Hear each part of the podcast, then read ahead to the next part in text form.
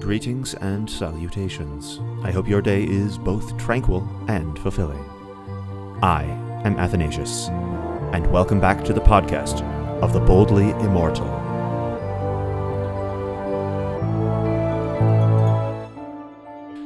Today, I have the first part of a three part conversation with the Audacitor, a friend of mine. We'll be talking about a number of subjects, but in this particular episode, we are talking about the populist delusion at the very beginning, which is a very fascinating book. There's a link to it in the description, uh, as well as just general misconceptions of how power operates and how we as Christians are to interact with it. That is the broad topic of the entire conversation, so I hope you enjoy. If you're interested in actually meeting up and talking about some of these issues, we have a muster for the Sons of Solomon. I'll be talking about that in a future episode if you're interested. Uh, but the muster is on Memorial Day in Rockford, Illinois. So reach out via the Sons of Solomon contact page. That's going to be sonsofsolomon.net to get more information or to RSVP. So, without further ado, uh, my conversation with the Audacitor about Christians being active in the public square and our responsibility to understand and utilize power. Because that was kind of the initial one of the initial ideas behind the Sons of Solomon was that that would be you you pray together and then that moves into actual action. Yep. Um, and the you know if you don't start with the prayer, then obviously nothing's going to work. But but yeah, that that populist delusion, I have not had time to read it right now. I'm actually I have been working my way through Herodotus, uh, Okay. which is surprisingly insightful as to how the world actually works. The the tyrant is his is just his concept of one guy who's in charge, who everybody knows is in charge, and either he reigns for a long time or he doesn't. And if he doesn't, he gets overthrown and somebody else takes his place. But then the Athenian idea is, well, just, we'll just have none of that. We'll all be completely, except what I'm what I'm expecting to get when I read uh, Thucydides is that they don't actually get that. What they get is different guys who then have their own regimes, and then they all work together to make sure that the population goes the way it does. I assume it's it's just going to prove Yeah. what the assertions are in the in the book. So I'm curious what that what that actually contains. Yeah, I mean the Athenian democracy did not last all that long.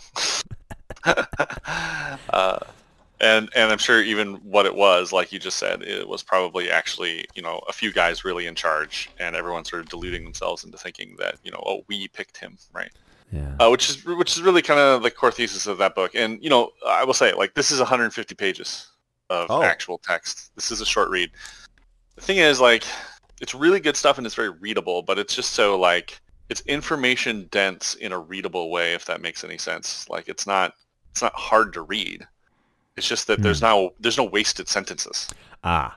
A book review of it really doesn't make a whole lot of sense to like go deep on anything because he covers a whole bunch of political theory thought over the course of like a hundred years.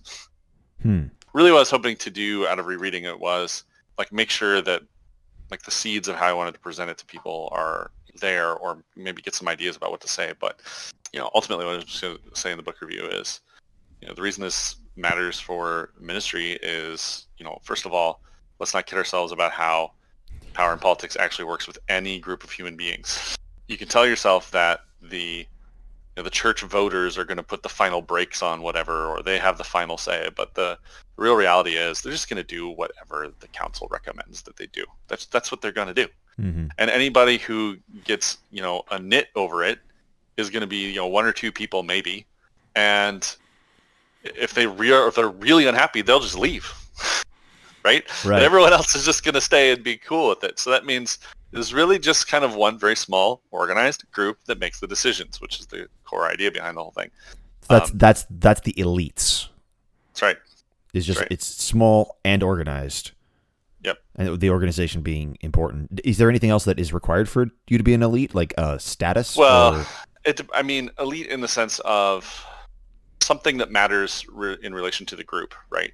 So, you know, if we're talking about the entire country of America, for instance, in order to be an elite, you have to be probably ridiculously wealthy, very talented, high amount of influence among other lower level elites, mm-hmm. right? You uh, went to so Yale can, or Harvard, and you, you were in the or, or uh, Georgetown. Maybe, yeah, right. I mean, it, just, it kind of depends upon the circumstances. Obviously, Bill Gates didn't do any of that, but he earned it a different route. So yeah, he found his way in. But if you're just talking about like the group of elites at your local congregation, you know, a lot of people just sort of fall into it by default because they've been there for a long time, and they may not even really be all that worthy of it. in some cases, they don't really know how to like. I mean, it's not that they're not being. Like, I'm not trying to tear them down. It's not that they're necessarily being unfaithful. They're they're just normal people who just want to live their life with the traditions and the uh, and the teachings that they grew up with, and so they may or may not be equipped to handle the incredible social forces that are bearing down on us at this time. Right, because whoever's whoever's going to shift your elites can then shift your entire group by shifting them. Correct. And then everybody will just assume, well, they think it's okay, so it must be okay. Correct. The people in charge of a church have an incredible amount of power, right? Like if they don't have respect for God's word, you could, you know, any congregation overnight could become a false teaching congregation if the people in charge don't care. And that's that's one of the reasons why what happens at seminary is important because then that's where you can train the pastoral elites. Correct in theory, then they have to be aware that they're not the only ones teaching the people. So they, they may be, you may have a perfectly good seminary and the whole synod goes up in flames because the people aren't actually listening to any of the pastors. Now, I don't think it ever works that extremely, but in th- yeah, if you if you end up in a situation where if you end up in a situation where the people of the congregation are not listening to the pastor, it means that I mean I would say probably in a lot of cases it really has to do with they called in a new guy and he wasn't what they expected, mm. one way or the other, right? Uh, just the sort of run-of-the-mill mid 20th century style Lutheran church calls a dude and he wants to be, you know, hyper contemporary, and that's not what they expected, right? And so then there's pushback, or I'm sure it has happened once or twice in the Missouri Synod that uh, you know some church that was going the contemporary route calls a guy, and it turns out he's like you know a you know a Gottesdienst fan, you know, yeah, and so and so then there's pushback, right? So I think that's going to be like the normal thing. And so what you really have is you have within that sphere a natural elite in terms of a guy who is going to automatically have some level of respect that he knows he should be leading us in what God's word says, right? Versus the already entrenched elites of the congregational leadership, right? Like church president, elders, whoever, right? People who've, again, probably just been there a long time is mm-hmm. usually the thing, right? every once in a while, mm. you you may have a church in which the elite leaders of the church are people who say their major donor. Mm.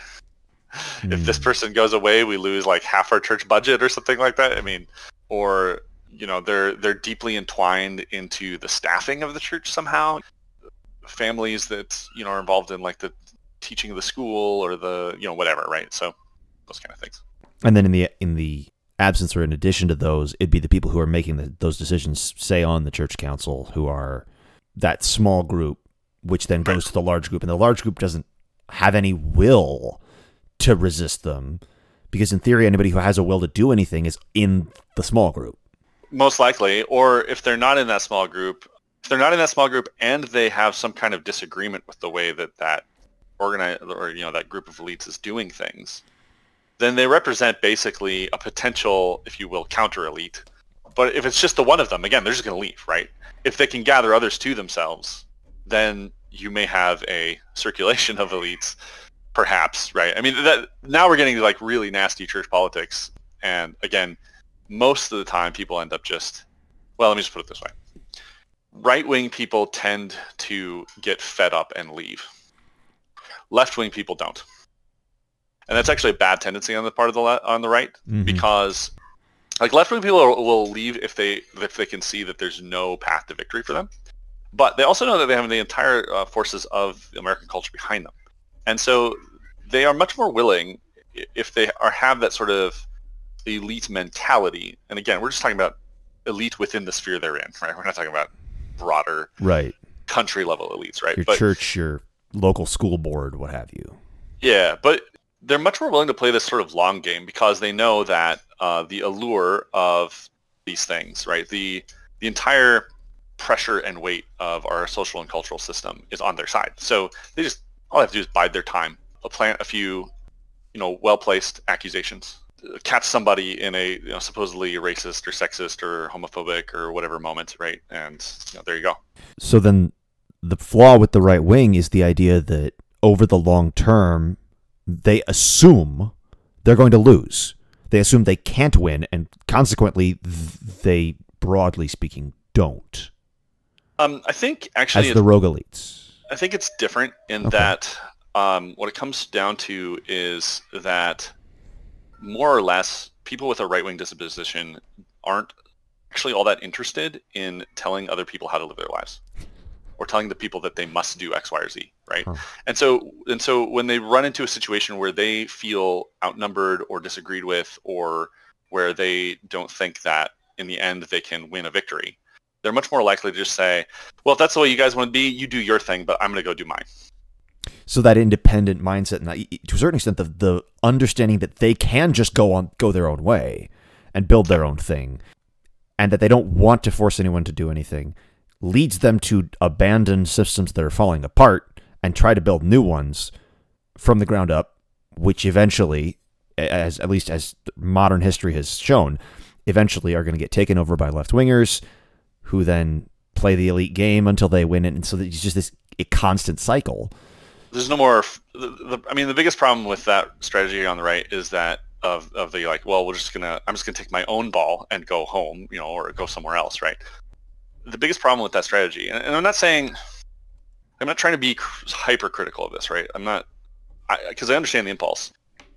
It's not always the wrong strategy. I'm not saying that, but a retreat should always be done in the face of war. A retreat should always be done with the goal of regrouping and pushing an offensive that later wins, right? Counter And the problem, yeah, the problem with your typical sort of right-wing exit strategy is that there's never a counterattack.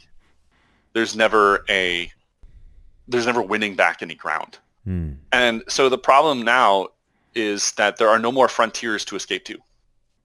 Yeah, we uh, went as know, we went as far west as we could, and right. now. So so let's just like let's just assume for for some silly reason, um, some silly silly totally unrealistic reason that uh, you know um, uh, Lutheran Synod X that is wonderful and great and uh, you know has all the right doctrinal statements somehow begins to become corrupted, right? So then what are you going to do? Uh, well, I guess your church can leave that Lutheran Synod, right, and become um, part of Lutheran Synod Y, which is you know one quarter the size of Lutheran Synod X. You hmm. could do that, right? But then, do you think they're really going to leave Lutheran Synod Y alone? like it might take them another 50 years, but they're going to come for them too, right? Mm-hmm. It's it's it just doesn't end. Uh, there, there can be no power centers left that oppose the regime, the cultural regime. Now, because that's how they're fighting.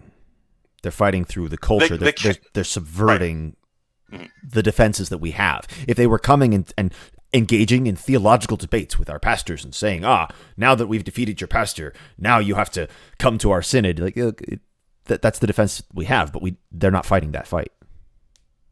Yeah, I mean, some of that does take place, right? I mean, you, you want to talk about sort of the, the initial wave of wars within churches over feminism in the 60s and 70s, right? And so the feminist scholars, you know, scholars, were certainly trying to make claims about the original, about the uh, Greek words. Like they'd say, oh, the word kephale, which is, you know, Greek for head, doesn't really mean head, it means source. And, you know, so they tried to take away its explanatory power by giving it a kind of oddball meaning that sometimes in classical Greek it can mean, but definitely does not mean that. no, so. I was I was talking with a buddy over the uh, last couple days, and we we were looking for the word pillow and trying to find the word pillow in Greek. It is just straight up the place to lay one's head, and it uses kephalos. So right. no, yeah. it's not the source. The, the one one lays his source is no. It's it, if if you're using the word pillow, come now. Yeah, right. They, I mean, they'll sometimes try to engage on that level, right? But obviously, there's no desired or need for them to do that in cases in which they think they can just you know strong arm things by way of social and cultural pressure. I mean, mm. you know, why why have an argument when you can just call your opponent a sexist?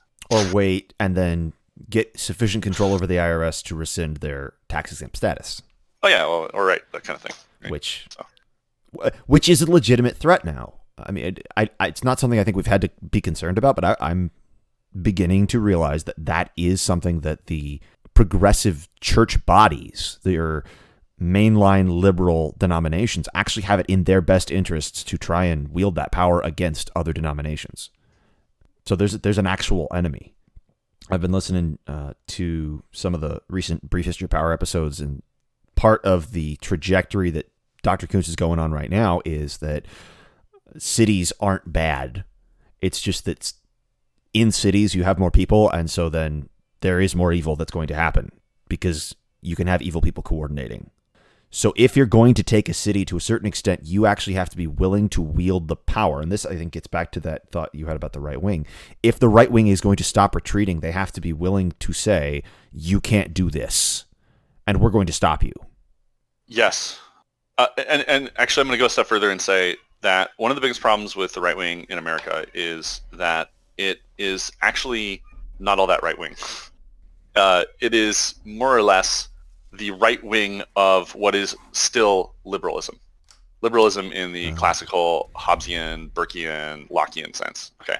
The logic of liberalism or liberal democracies or you know whatever you want to say the, the, is always like it, it was always going to come to the place that we're at now right if if i want to if i want to expand my power and I realize that there's just like a percentage of the population that is never going to vote for me. And that percentage of the population is pretty static and not, and, and not small enough that I don't have to worry about them. Yeah. Well, what would I do in order to sort of massively shift my chances overnight? I would expand the franchise to more and more people who mm. I will promise all kinds of goodies to. And this is like the beginning of of of how we got to where we're at. And you know, obviously, anybody listening to this will maybe be like, "Whoa, you're you're treading on dangerous ground here." Yes, uh, I understand where you're coming from, and I'm not trying to make any incendiary comments here. I'm just saying that that is the natural, th- uh, that is the way the power was always going to work. The way the power was always going to work whether you agree with expanding the franchise in certain cases or not. Uh, that was the way the power was always going to work. If you hmm. need people who are going to be completely loyal henchmen to your cause, uh, the best henchmen to get are people who have nothing else going for them in their entire life. The, the, their only path to prestige, prestige, power, and status is if you give it to them. And so this is how we get completely unqualified freaks in charge of stuff like Sam Brinton. Who's he? You know, was the cross-dressing guy who's like oh. in charge of like nuclear waste for the Biden administration. Yeah, Lord mercy. right. He's like agendered, cross-dressing, like whatever, right?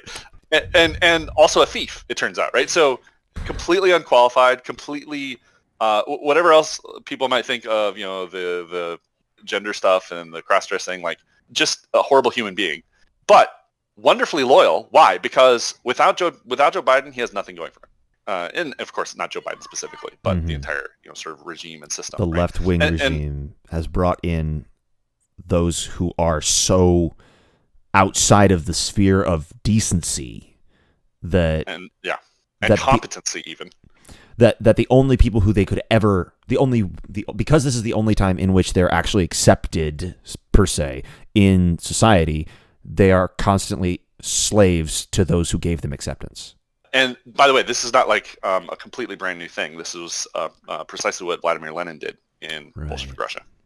The bent of liberalism, again, in its sort of broadest sense, not just, I don't just mean Democrats, right? Uh, the bent of liberalism was always going to go this way eventually because it it's the sort of pathways to increasing and entrenching your power always go along these lines.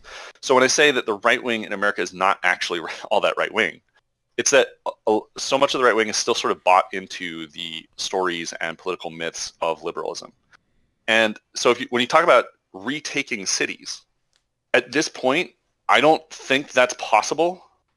And you know who knows? Of course, I'm you know um, I, am no Nostradamus, uh, who was himself a fake. So right. um, uh, I don't think it's possible to retake those without basically a system that is completely undemocratic and illiberal. And you know, this is this is the prediction that has played out in history a few times of what happens to what happens to late failing democracies is they're eventually taken over by one or more Caesars. For instance, let's say that in, in a sneaky way with good optics that doesn't like just totally offend people's democratic sensibilities, right?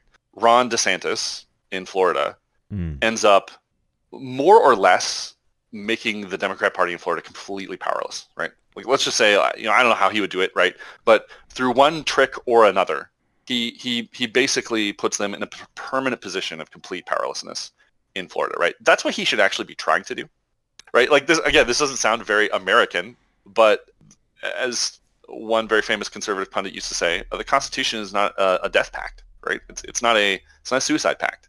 Uh, so okay, uh, things have broken down and failed. Uh, nobody's even paying attention to the Constitution anymore, anyway. So if if our enemies don't care about it, why should we? Uh, if we want to secure a a future that is not just a complete wasteland of immorality and and degeneracy, then you got to do what you got to do sometimes.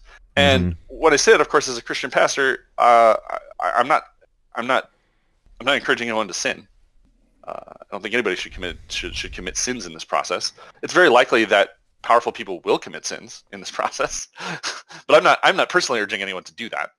But okay, so let's say let's say Ron DeSantis makes it so that the Democrats are basically more or less permanently powerless there, right? That is essentially a kind of localized Caesarism. And one can imagine that because Florida is such a big state and has such an economic impact to the United States, that there would be a kind of détente between Florida and the rest of the regime, in which the rest of the regime says, look, as long as you don't overstep your bounds to you know some new line we'll let you do your thing. Which is kind of what happened in a way right? In the way that he handled the covid stuff. Right and that, that's that's what I'm I'm thinking of is in a lot of cases this the odd nature of the regime and the imperial structure that America is it's not it's not a nation. I mean it, it's it's much more similar to in my mind Assyria than anything else because everybody's taken outside of their ancestral homes and promised this is I love this. This is like the Rabshakeh. Just just don't trust Hezekiah. We're gonna come in. We'll take you, and then we'll we'll take you away to a really nice land where you'll have all sorts of good food, and it'll be great, and you'll have uh, you'll be fat and happy, and it'll be wonderful. Uh, so just just you'll you don't need this land anymore. We'll, we'll let somebody else take care of this garbage land for you, and and so you go and you you wander off in pursuit of wealth and riches, and then the entire empire is this hodgepodge of people who can't rebel because they can't organize.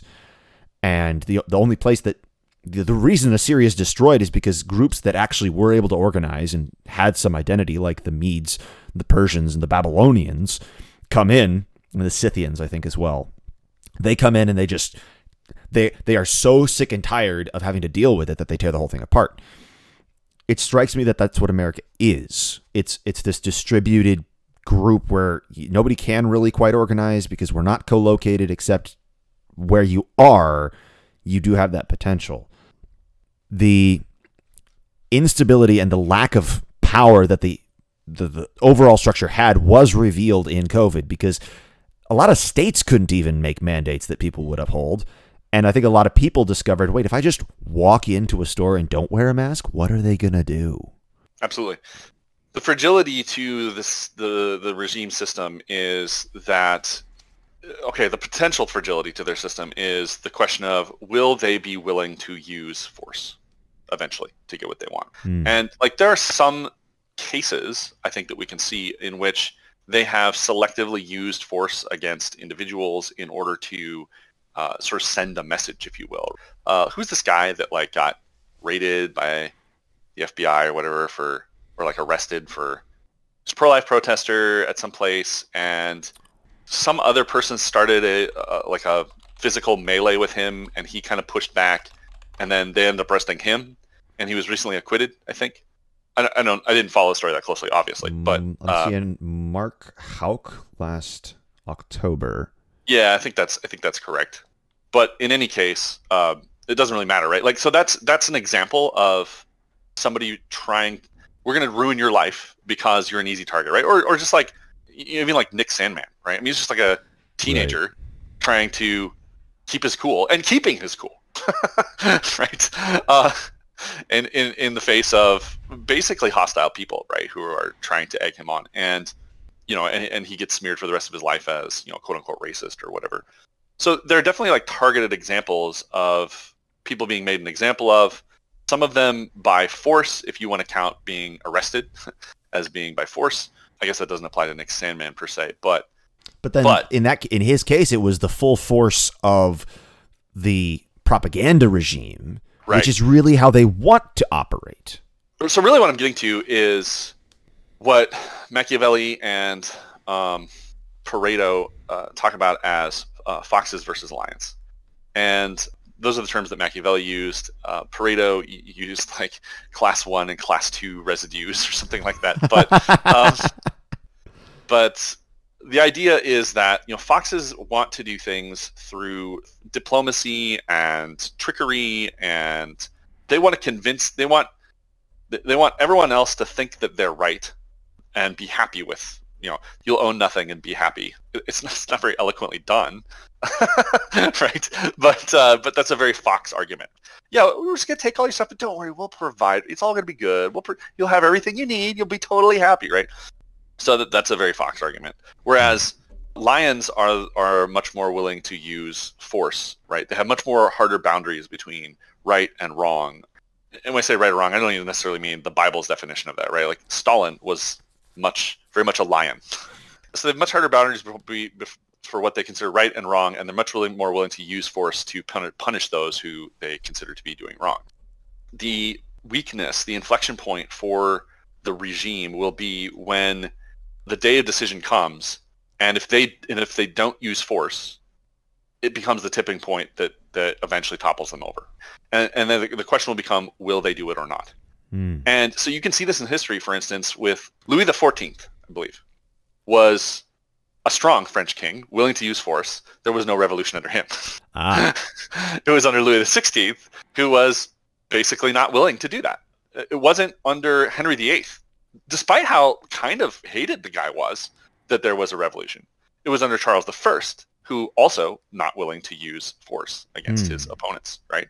And so when the day of decision comes, Will the regime actually crack down on people? Stalin, very willing to use force. Mikhail Gorbachev, not as much. Now, the irony, of course, is that probably those more harsh tyrants who were willing to use force, I don't know if it's fair to call Louis XIV like a tyrant. I, I don't know much about him, or necessarily even Henry VIII. I mean, you know, he was king and kind of an irrational, weird king, but mm-hmm. uh, was he really a tyrant? I honestly don't know. Uh, how many how many peasants, you know, in London cared about Henry VIII's life or what he was doing? I mean, he did start a whole new ch- church body, so maybe that, that yeah. was pretty disruptive, I suppose. It but, was. but, but, but I mean, but in I'm, any case, I'm thinking too in terms of the the Lutheran heritage in particular. There's the peasants' revolt that Luther actually has. You know, he he tells the princes, "Hey, you need to put this down. You don't allow them to go pillaging." That's right. That's right. And and they do they do go hard, and and Luther then he, he's a little bit I don't know, repentant perhaps about how how intensely he called the princess to say put this down. But to a certain extent, that is what you need because otherwise you're just going to end up with peasant revolt after peasant revolt after peasant revolt. I'm not I'm not justifying the that, princess, but what I was going to say is that the the use of force can end up being the cat like the sort of first domino though that ends up bringing down a regime. So on the one hand, it will to a degree sustain the regime's life. On the other hand, once you get to that point, you're already quite brittle. Hmm. You're because, already on your way out. Because somebody had the guts to stand up against you? Because the way we were created as human beings and the way our, our, our, our consciences still have a sense of justice. It is marred and imperfect. But when the rulers are clearly doing what is unjust and everyone can see it, then the people no longer they begin to become disillusioned with the political myth that says this is why the ruler should rule. Whatever that myth is, right? I say I, am using the term myth like very broadly, or the way that these Italian elite theorists use it, or they actually Mosca used the term political theory.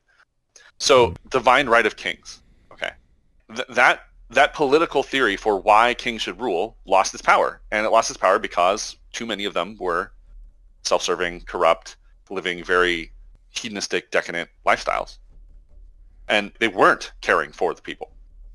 It doesn't mean that what replaced it was necessarily better but but it is it, it, you know it lost its ability to rally people. You know, God save the king.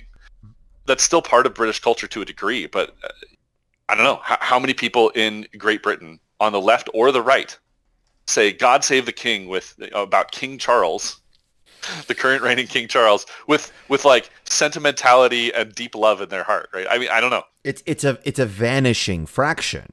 That yeah, you know, and and what what percentage of them have imperial aspirations to restore the glory of the British Empire? Yeah, it's it's it, that that cross section of the two is all probably nearly identical, right? Yeah, yeah. the much much the same, by the way, much the same as I don't know how you feel the Pledge of Allegiance. I hate oh, it. I'm I'm done saying the Pledge of Allegiance. I, so I really, I'm just done with it because I, I I don't believe the words anymore one nation under God, or the I mean, republic for which it stands. Yeah, um, none of with it. liberty right? and like, justice what, for all. For all. Which, yes. Which which part of it is is true at all? Like it's all just a big lie at mm-hmm. this point. Hmm. Maybe you could say like there was there was some of that stuff still going on when I was young, but what what part of it is is even true, other than the flag does represent the country, but not a republic. right.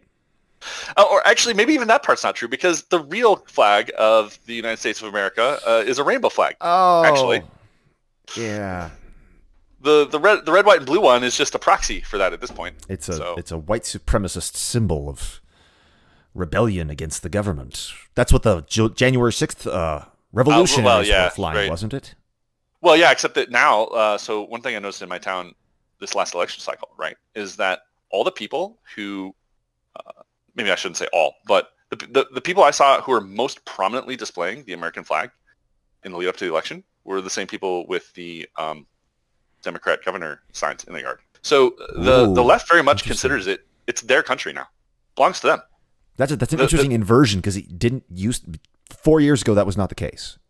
Yeah, but it, it is now. Wow. I, oh, you know, China is an example here. The Chinese government is extremely patriotic, and they want everybody to be patriotic because they can because the CCP controls everything, right? There are no realistic nodes of resistance uh, against them. And once the ruling Ameri- uh, regime in America believes that is true about them too, then uh, patriotism is going to come back in a big way. Oh yeah, the the the left will be some of the the most diehard flag wavers you will ever see. But that isn't going to be raving the flag about the Constitution and the right to bear arms and no, no. Uh, the national security. It's it's going to be whatever their agenda is. About, you know, yeah, pregnant flight suits and uh, you know, uh, transgender story hour at the library and you know all that stuff. Because that's what America means. That's that's what America is for them. Oh. Yeah. Is there a version of America that doesn't have that though? Is there is there a righteous America, or or is the man who, the guy who's going to stand up against that, you know, and and resist it, risk the the force, the the the attack of the existing regime. The guy who who stands up against them has to, I would think, have some myth that the people believe that calls back to some other idea. I mean, in, in the French Revolution, you had these Enlightenment ideas which were new, but they were entrenched in at least a certain percentage of the the population. And the the Russian Revolution, if you read Dostoevsky, has has undercurrents of people reading French literature who want to be like Napoleon and they want to take control of their future. So if you're going to stand against the existing regime, not only do you have to resist reject the myth that they're projecting, but you also have to have your own myth, right? That, that validates your rebellion. Yes and no. So historically speaking, there are different ways of doing this. One way of doing it is to have a completely new political theory. You're right. So let's just say, like, you know, one way or another, the divine right of kings becomes, you know, uh, has a resurgence. Okay, that's possible, for instance. Hmm. Or it, you know, who knows? Anything. It could just be, you know, Caesar will protect us, right? you know, whatever, right? Yes, a new political myth could basically become the rallying point for a for a circulation of elites in which the regime is toppled by them and you know everyone just sort of like readjusts and falls back in line onto under the new political theory. Of course not everyone will, right? But the vast majority of people will. And when I say that, the proof of that in our own lives is the Obergefell decision, where the day before the Obergefell decision, you know, the idea of, you know, quote unquote gay marriage was in the minority. It was it was not what everyone believed or thought was pop- popular, right? Almost overnight, as soon as that decision comes down, now now we're up into the 60% in terms of approving it. Because whoever's in power, whoever decides, whatever they say is good and right and legal. Legal. Legal is often conflated with just. So whoever's in power, you know, basically sets the morality for, which is why the Bible goes after rulers so much more often than it goes after, you know, normal commoners, right? It goes after religious rulers. It goes after the king. The Bible does, you know, talk about fools, for instance, and that might just be any old commoner, you know, moron, I suppose. Not just moron, really. I mean, it just means unrighteous, sinful, you know, hedonistic or whatever, right?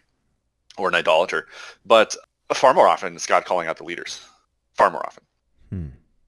So yeah, a, a, new political theory could take over, and the vast majority of people would just adjust to that, and that that would become what they uh, are are comfortable and fine with. It would be it becomes what they teach their children, and you know now we're off uh, into a whole new chapter of history.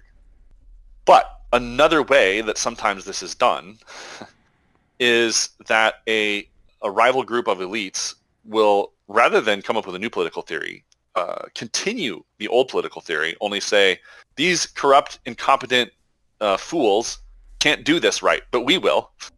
And, and, so it can go both ways. The, the current political theory in America is more or less um, diversity, equity, inclusion. That's what it is. Mm-hmm. Okay. And that through our democratic processes, our democracy, we will ensure diversity, equity, inclusion. Right. That is the predominant political theory of the United States of America at this time.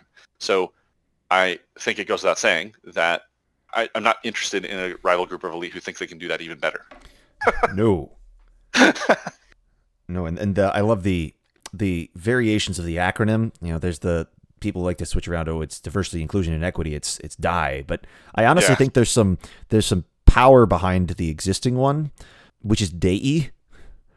Mm. There's there's a divine. Their god. Yeah, yeah. It's it's a religion, and yep. I have heard arguments that that is just what America is itself.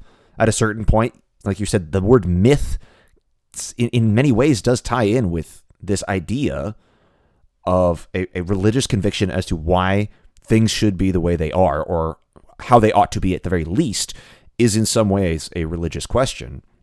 Mm, uh, absolutely. And and in America, we just took that to its logical conclusion and said, okay, we're going to deify a document, and that's that's our king, and the, this will rule, and we'll just follow what it says. And then you end up with the you know, okay, we have a council of wizards who interpret it, and they they stand in their rooms with their long robes and give us wise counsel on to how as to how things how what the king's will is. It's like it's like Warhammer 40k. the the emperor is asleep, and now the the I don't even know the the, the names for it, but we have the, the, the sorcerers are there and they're consulting with the head and they're trying to figure out who what is the divine will. So, so the interesting thing is that of course it, it didn't start that way. The the Supreme Court arrogated that authority to itself. And I wish I could tell you off the top of my head the precise decision and exactly the year, but I, I think it was pretty quick in, actually uh, something like within 30 to 50 years of founding the country, the Supreme Court arrogated to itself the uh, final arbitration of what the Constitution means, which it did not have originally. So originally, if there was a question about, hey, does the Constitution mean this or that, that was up to the legislature to decide? The problem is that it wasn't clearly spelled out at all. Oh. The Supreme Court just grabbed that power for itself. Oh. I, I believe the founders basically considered it to be a situation in which the language uh, is either clear enough, or if it isn't clear enough, you would have to change the Constitution to make it clearer, which would require, you know, a constitutional amendment or something like that. Wow. to talk Okay. about the clarification of the responsibilities of the Supreme Court of the United States. That's not the problem. The problem is there's good, pretty good blog that was recently that kind of covered this stuff, like the sort of decline from what America was written to be originally to where it has gone now. The guy who writes it is an interesting guy. His name is Alexander Macris. He is the game designer for a for a, an offshoot of original D&D. So we're talking about like when elves were a class and dwarves were a class and stuff like that. It's pretty. It's a fairly popular offshoot of it called um, Adventurer Conqueror King system.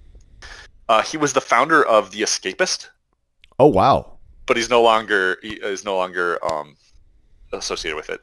And the Substack is something like the Tree of Woe, I think is what it's called. And I- yeah, Contemplations on the Tree of Woe. It's treeofwoe.substack.com. Real easy. Okay.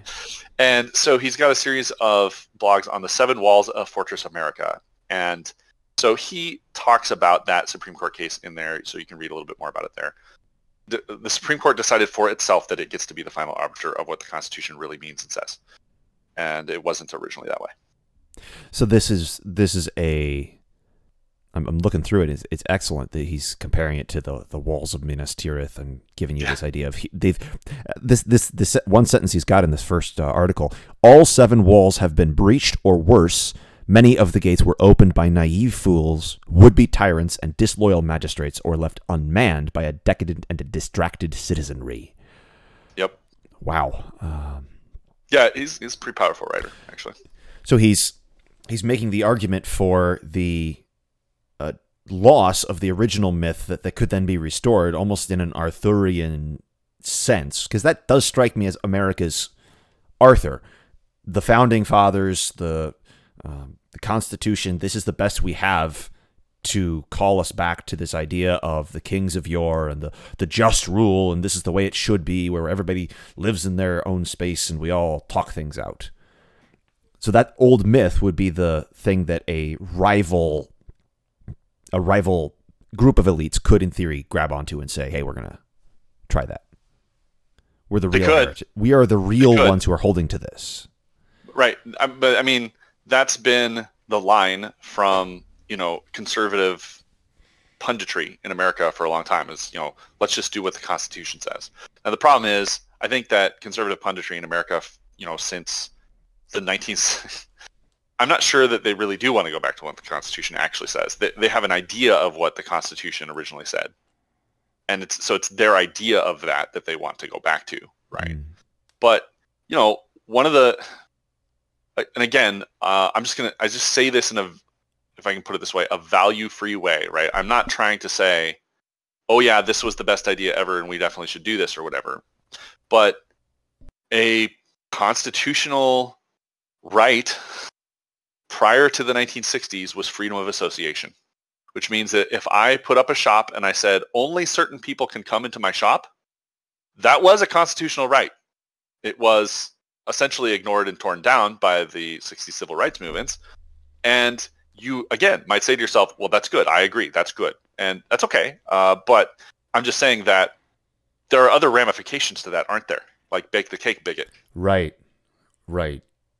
At what point do you draw the line where you have freedom of association or you do not if you've implied that it is not an absolute right? Part of what the real problem is here is that is a fundamentally mistaken notion that you can separate the church and the state. And that's actually impossible. It cannot be done. It can't be done. It cannot be done.